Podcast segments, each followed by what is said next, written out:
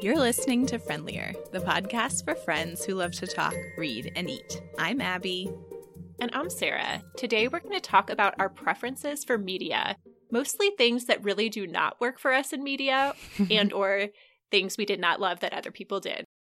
But first, let's catch up on life lately. What is new with you, Abby? We have ticked a box on Pandemic Bingo this week and rearranged our entire house. Fun. This was an effort to make the space that we have more livable since we are planning to be in it a lot in the foreseeable future. Mm-hmm.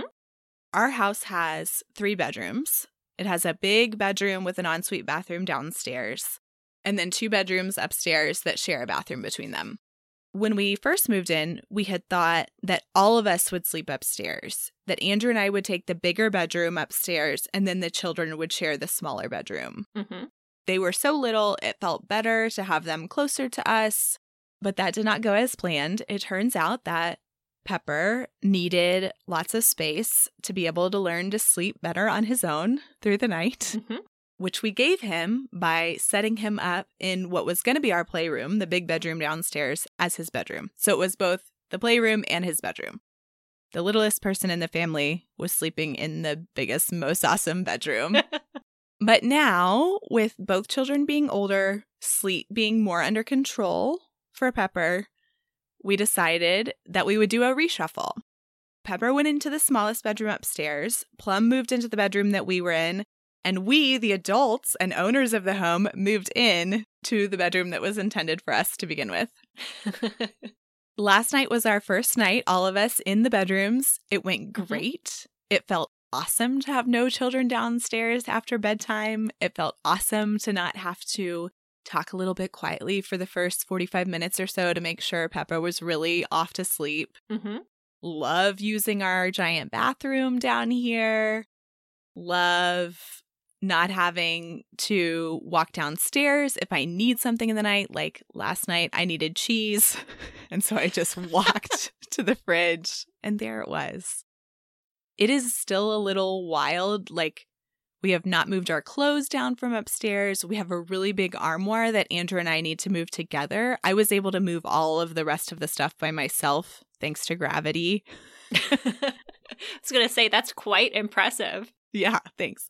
Just sent our mattress down the stairs, just sent the box spring down the stairs, took the bed frame apart and carried those, put a few dings in the wall, but eventually we're going to paint anyway, so it's fine. Mhm. So we still need to move our heavy armoire and we still need to move all of our clothes and get all the closets in shape, but that's more of an mm-hmm. organization piece and less of a moving piece. So that's less fun, so I'm going to just take my time with that one. Yeah, I am feeling very satisfied just hearing about it, just imagining getting everything set up and having it feel fresh and new. yes, it's a great feeling. What's happening with you, friend? I have been doing some work on Goodreads. I had been keeping track of our family read alouds just on paper Mm. because once we started reading a lot more chapter books in the pandemic, I realized that I wanted to remember what we were reading and take notes on what we really liked and didn't like, but I didn't want it mixed up with my own reading because Mm. even though I also am reading those books, it feels like a separate category to me. Hmm. So I took the journal where I had written out all of our chapter books from the last year and put them into Goodreads under a general read aloud category and read aloud 2020 so that I can find those shelves, but I'm not marking a read date so they're not coming into my profile in the same way. hmm So that felt very satisfying just to have moved all of that because that had been a project that I had meant to do for a while and then finally checked off the list. Mm. And another one of those is in preparation for our 100th episode back in the fall, I had intended to compile a list of all of our friendlier reads and have some way for people to access those. Well, that didn't happen in the fall, but it has happened now. Yay! We will link to it in the show notes. I have created a shelf for all friendlier reads and then separate shelves for each of our reads. Mm. If listeners, you're interested in finding a browsable list of what we have recommended on the show, you can now find that. Thank you so much for putting that together, Sarah. I love it. You are very welcome. It was a fun project. Speaking of reading, let's share our latest reads. What have you been reading? I recently listened to Raybearer by Jordan Ifueko. This is an African inspired fantasy novel. It's YA fantasy, I would say, about a girl named Tarisai, and she lives in an empire ruled by an emperor and a crown prince. And each of them anoints a council of advisors, and for each person they choose, the emperor and the crown prince become unable to die in a certain way. So if you pick Hmm. this person, then you're immune to drowning, or you pick this one, then you can't die in a fire. Ah, This okay. one, you can't die by falling, and that kind of thing. And so that's kind of how they coalesce their power. And there's magic involved, and there's something about a ray that connects them to people. So it's this idea of like a mind ray or something. It was really cool, really awesome world building. I think I am probably not doing it justice in how interesting it was. Mhm. But this book was so great. In addition to the world building, the characters were really wonderful. I loved the female characters and their relationships, especially. The story is very compelling. It is the first book of a planned trilogy. And so there's kind of an end, but then also a clear continuation to what's coming next. And it made me very excited to read the rest of them. I also would recommend it as an audiobook because it's really nice to hear all the characters' names pronounced. I love that about audiobooks as well.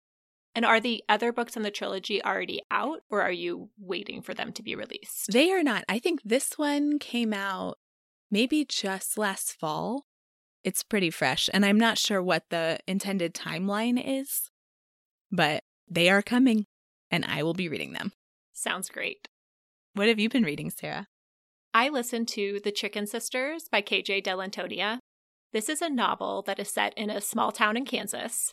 There are two fried chicken restaurants in town, Chicken Mimi's and Chicken Franny's, originally started by two sisters more than a century ago, and still run by those sisters' descendants.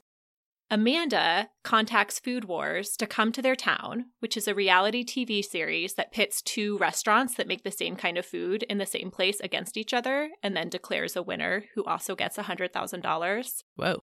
There was lots of family drama because Amanda grew up in the Chicken Mimi's family, but married in to the Chicken Franny's restaurant family. Mm, okay. So when the food war starts, there's a lot about her and her sister who comes back into town for the food wars, her relationship with her mom.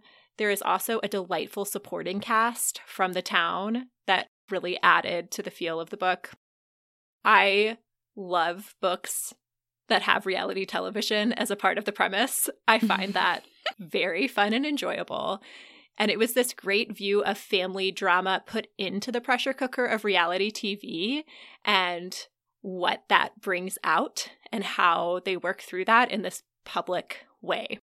It did end with everything tied up in a bow, which was both sweet and expected, but wasn't completely satisfying for me.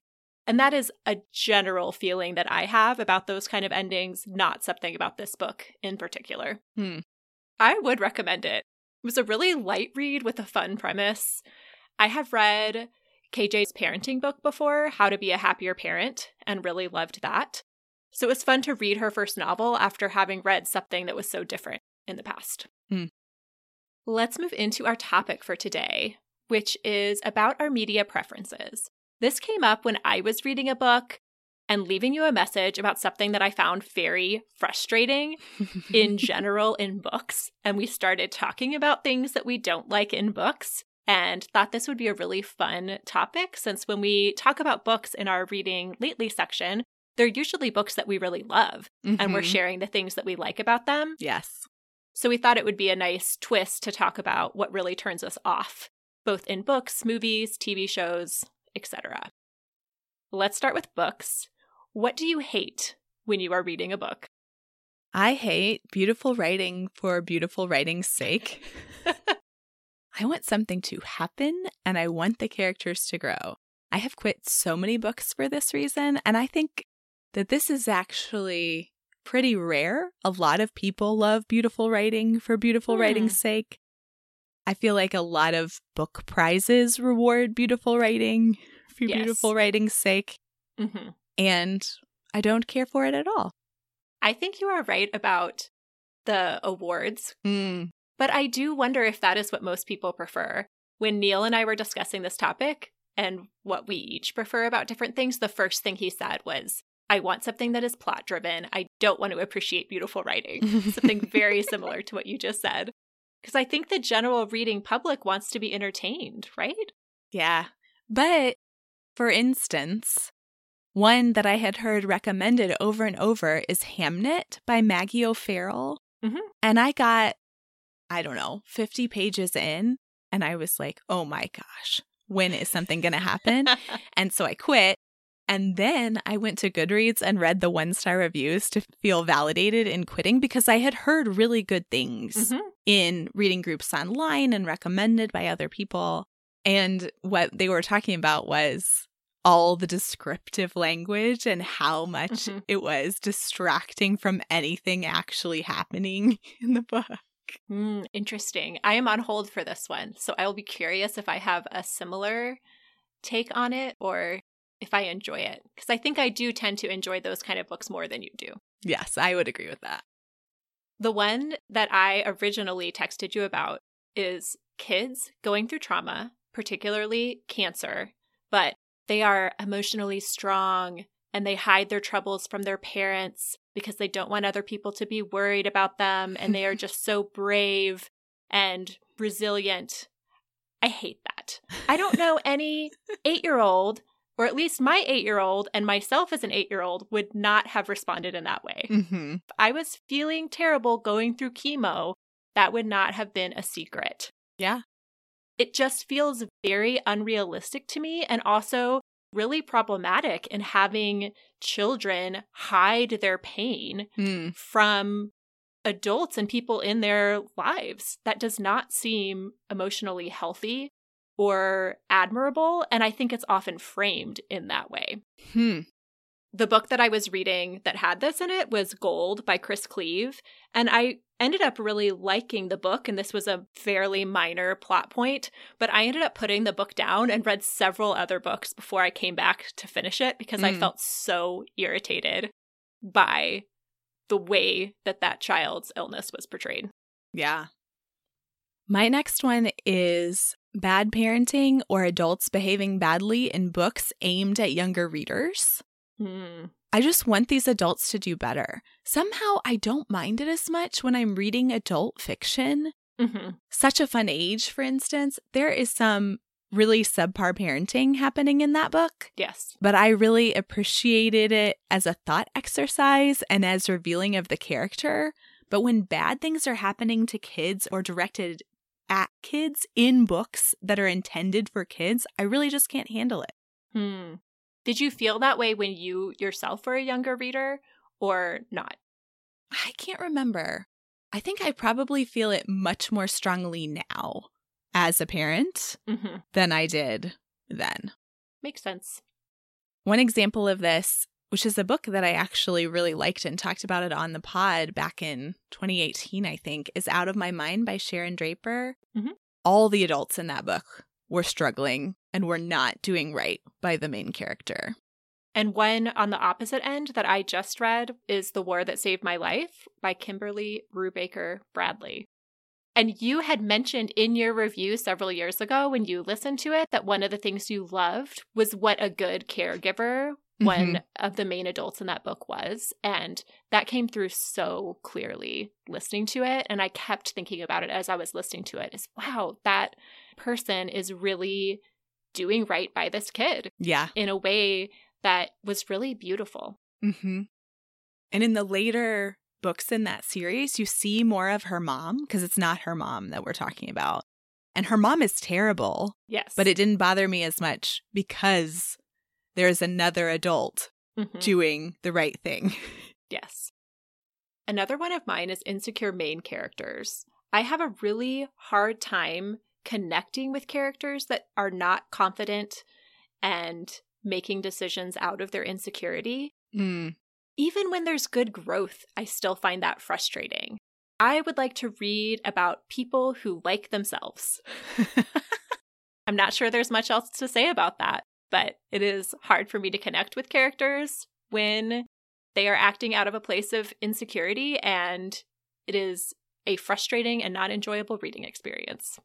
This is so interesting because you had talked about one to watch on the pod Mhm. and said that that main character is pretty insecure. And Mhm. for that reason, I didn't even read that book. Mm-hmm. I had had it on my list and then I took it off. But you still really enjoyed it. I did really enjoy it. There was also reality television in that book, which so reality TV trumps character insecurity, maybe. maybe, and I feel like she was more borderline, that I didn't like the parts of her that were insecure, but she had still done a lot of work to get to the point where she was. Mm, that is really different. And maybe it wasn't where I hoped that she would be, but it wasn't starting at zero. Nice. The next thing I hate is when characters getting therapy or communicating better would fix problems that are happening in the book. Mm-hmm.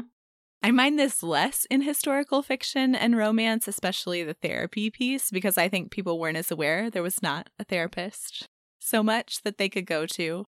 Right. But in modern books, I'm over it. I don't think that it should be a plot point that you cannot take care of your own mental health. Mm. Yeah, because it feels like an endorsement in some way. Mm-hmm. It does. And it's harder for me to be sympathetic. Mm-hmm. I just feel like that's something that I work really hard on and has really been great in my life is working toward a healthier brain and emotional life. And when people aren't doing it, I just can't really handle it. Fair. I really dislike when I am confused at the beginning of books in a way that feels unnecessary to me, where there are obviously things out there that I can't understand without having read things later in the book, but I don't want to keep going until I can understand what's happening. So I'll end up rereading the first several pages or chapter of a book until I feel like I have a grip on what's going on rather Mm. than, oh, I'll figure it out as I go along. No, I don't want to figure it out as I go along. I want to know right now what's happening. this is the opposite of Neil. He will read series out of order. He does not care. I'll just figure it out as I go. what? He read the Hunger Games out of order. He just started with the second book because that's what we had available. I don't even know if he went back and read the first one or not. But he is very unconcerned if, as he's going, if he doesn't understand who one specific person is or how something relates. It's like, just go with the flow and you'll eventually figure it out or not. And that's fine too. Hmm. I am not that way at all. And find it especially frustrating with audiobooks because it's harder to go back and reread certain passages or flip back to figure out what's going on. So, to circumvent that issue, I often start in an ebook or hard copy and then switch to audio once I understand what's happening, especially when it Mm. comes to things like fantasy books where there is so much world building to start. And I find it hard to get into it with audio because I want to do that rereading piece to pick up everything I can. Hmm. My least favorite thing of all in books is hatred of women.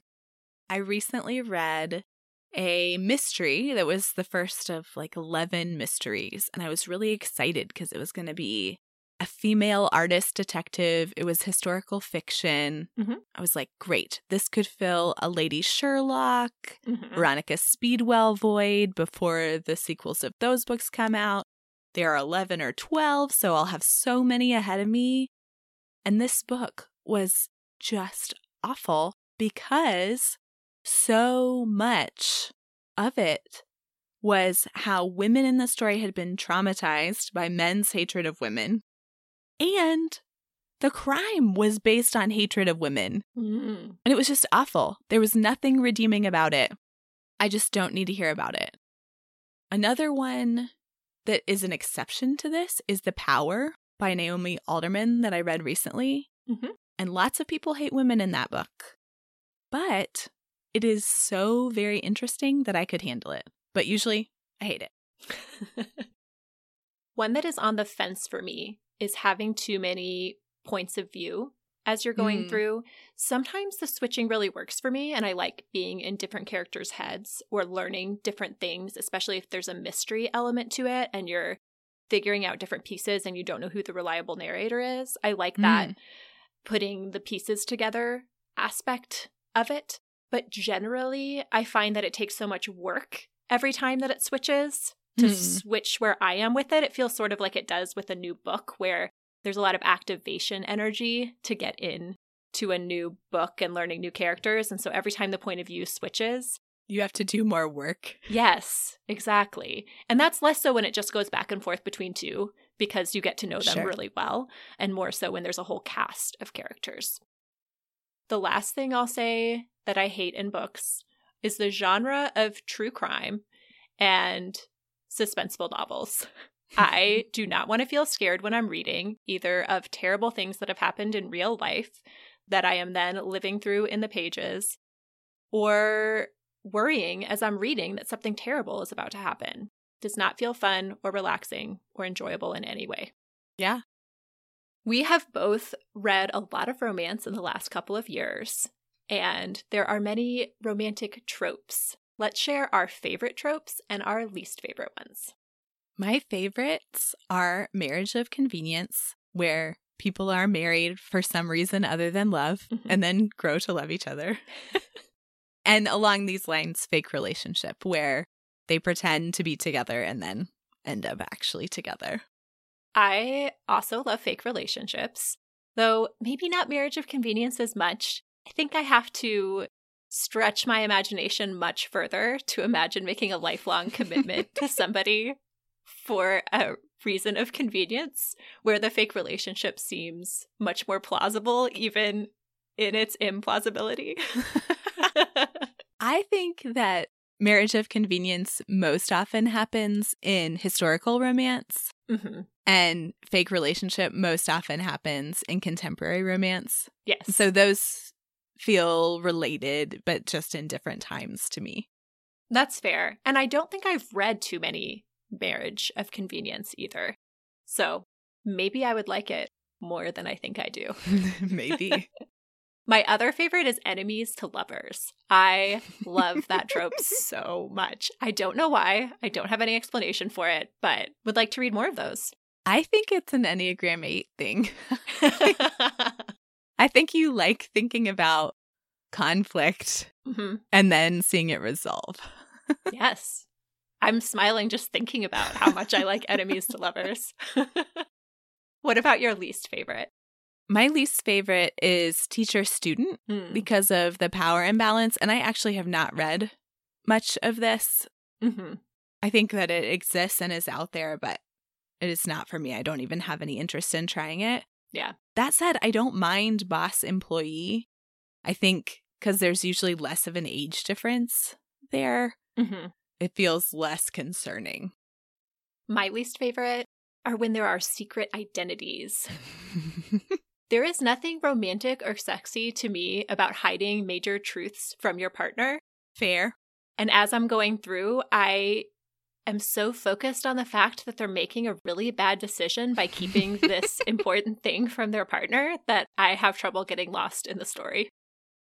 What about books, movies, or shows that you did not like that it seemed like everyone else loved? I just keep hearing about The Court of Thorns and Roses by Sarah J. Maas, and I read the first book in this series. I know that you love these books. My Mhm. friend Rebecca loves these books. Everyone in my romance novel Facebook group loves these books, and they're like, keep going, keep going. And I just cared so little about the characters after the first book that I started the second book and I just Mhm. couldn't do it. So people keep telling me to try again. I may get to that point, but maybe I won't. Yeah.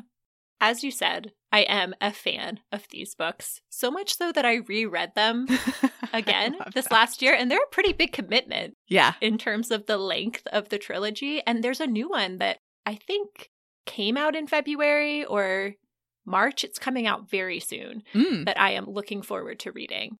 And it is true that the first book is the worst, but I also am happy for you not to read them because I'm not sure if I want to hear you complain about them if you finish it and still don't like it. right. I know it's a big risk when you really like something and recommend it and then someone Mhm. hates it. The first one that comes to mind for me is The Goldfinch by Donna Tartt. Mm. That book was so long. And every time I think of it, I just think about how many hours of my reading life that I will never get back. There was a whole hundreds of pages section where young men were doing drugs and cavorting and making terrible decisions in the suburbs of Las Vegas. Nothing about that book worked for me, and I kept thinking it would get better because it won so many awards. right. And when I finished it, all I felt was rage at the time I had invested, hoping that some enjoyment would come to me that did not. Bummer. My second one is Gilmore Girls. hmm People love this show. People watch it over and over. People talk about it. People want to go to the place where they live, which is fictional. I've tried it, but I cannot get into it. I wouldn't say that I hate it, but I feel very indifferent hmm and not a fan.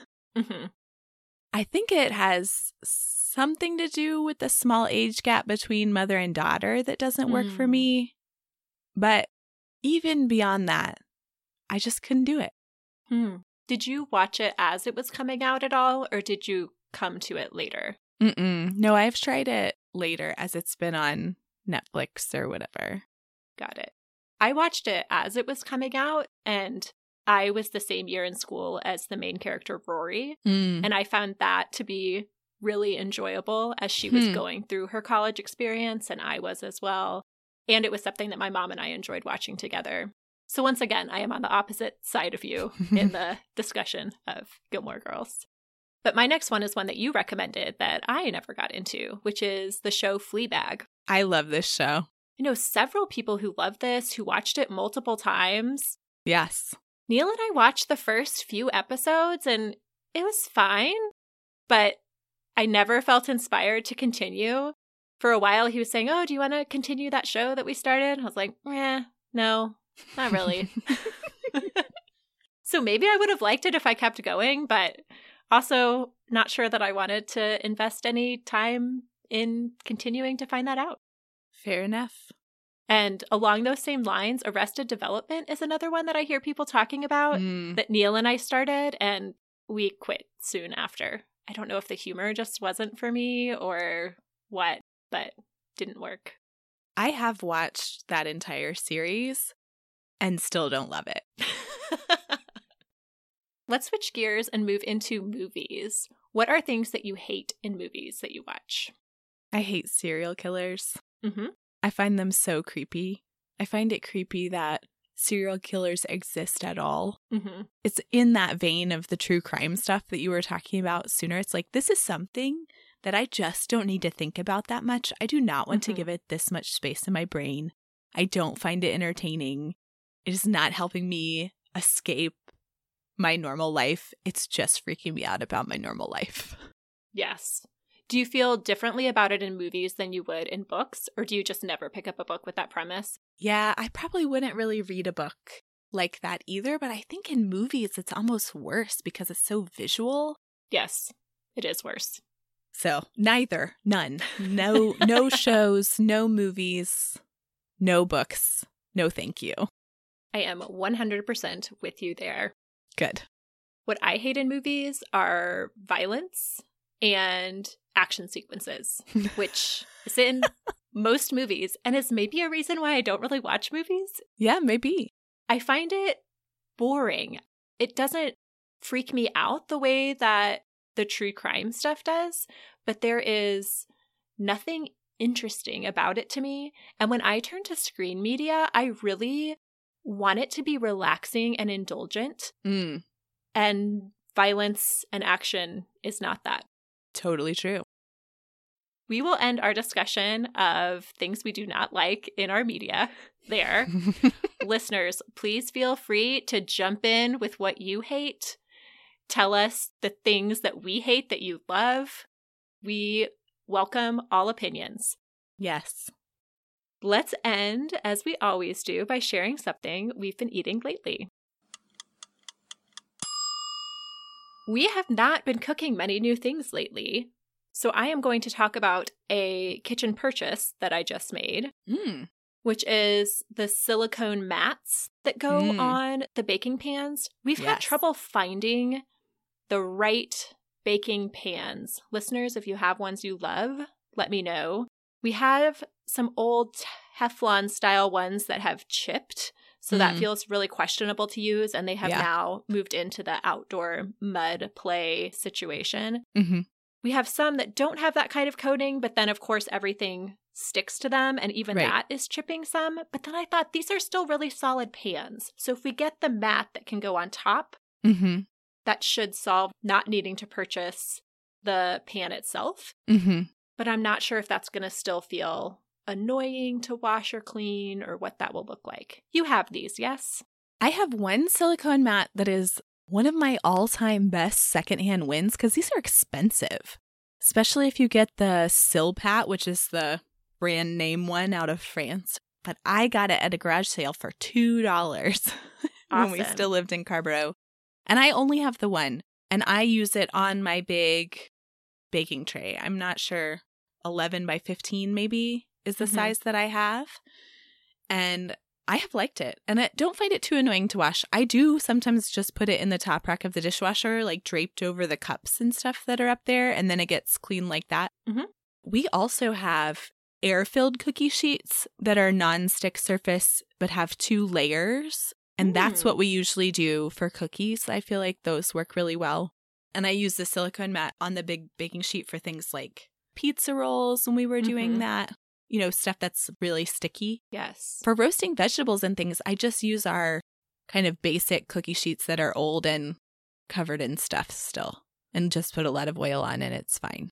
Yeah, we'll see how it works out. These were not super expensive. I think it was $10 for two. Oh. Hopefully, they'll still work. To be fair, when I got mine, that was several years ago, and I am sure people are making things more Mhm. and having more good options available. So hopefully they're great. Yeah, fingers crossed. What have you been eating? I'm going to share about a failed dish. I was really craving a grain bowl, you know, grains, greens, roasted vegetables, maybe a nice dressing, something like that. mm-hmm. And so I made quinoa, cooked up some kale with a lot of garlic.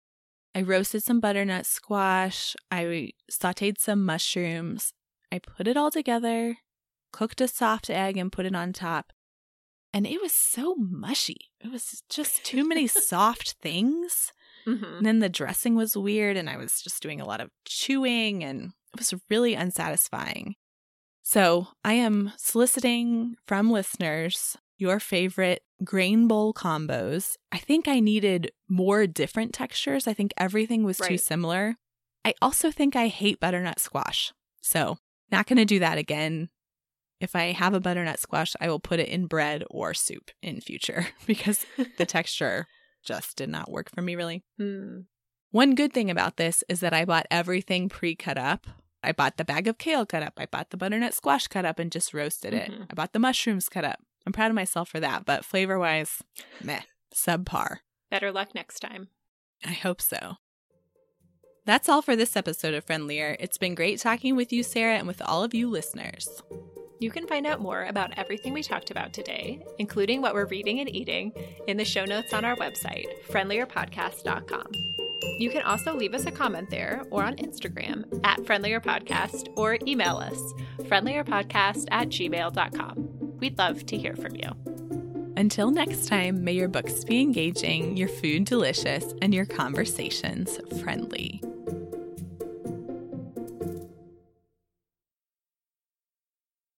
And then two bathrooms upstairs that share a bathroom between them. You said two bathrooms Oh, upstairs. that and then two bedrooms upstairs that share a bathroom between them.